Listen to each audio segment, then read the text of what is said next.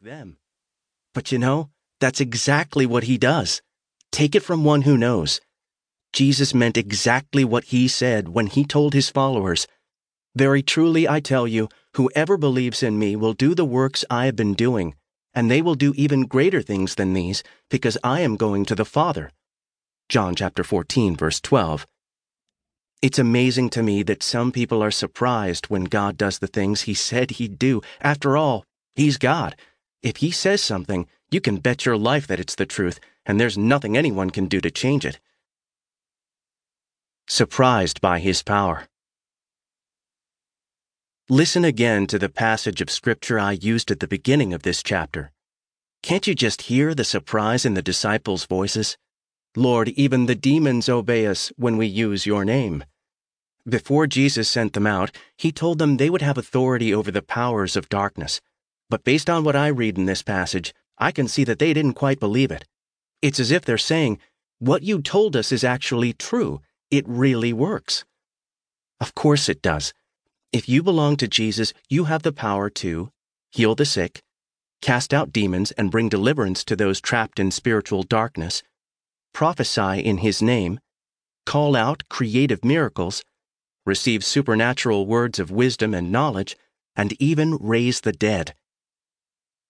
Have you heard that inspiring song, Break Every Chain?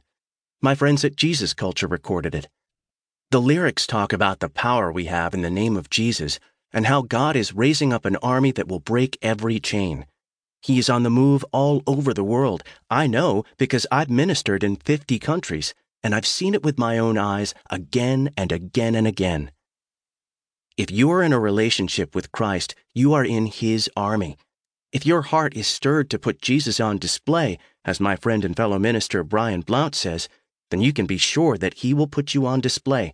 You can do great things for the sake of His kingdom if you believe and are willing to step out and take the risk which is another way I often spell faith. My intent in writing the book that became this audiobook is to show you how to activate your faith so you can do even greater things than Jesus and his disciples did, things that will change your community and our world.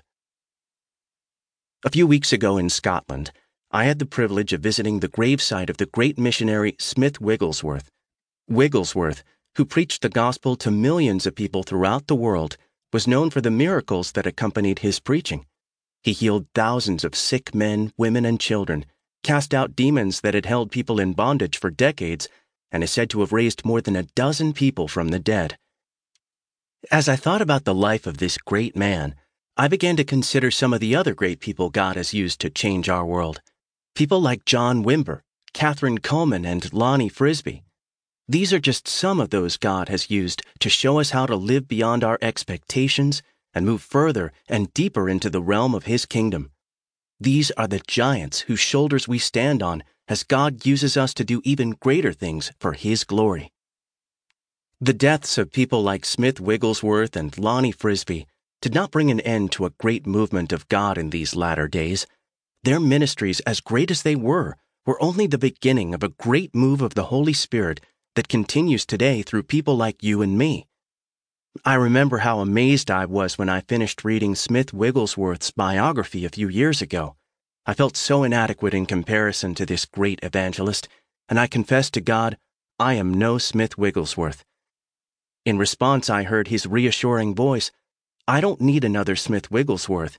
I need Robby Dawkins now. Whoever you may be, wherever you live, Whatever you may see as your own flaws, God doesn't need another John Wimber or another Kathryn Kuhlman. He needs you. Who is Robby Dawkins?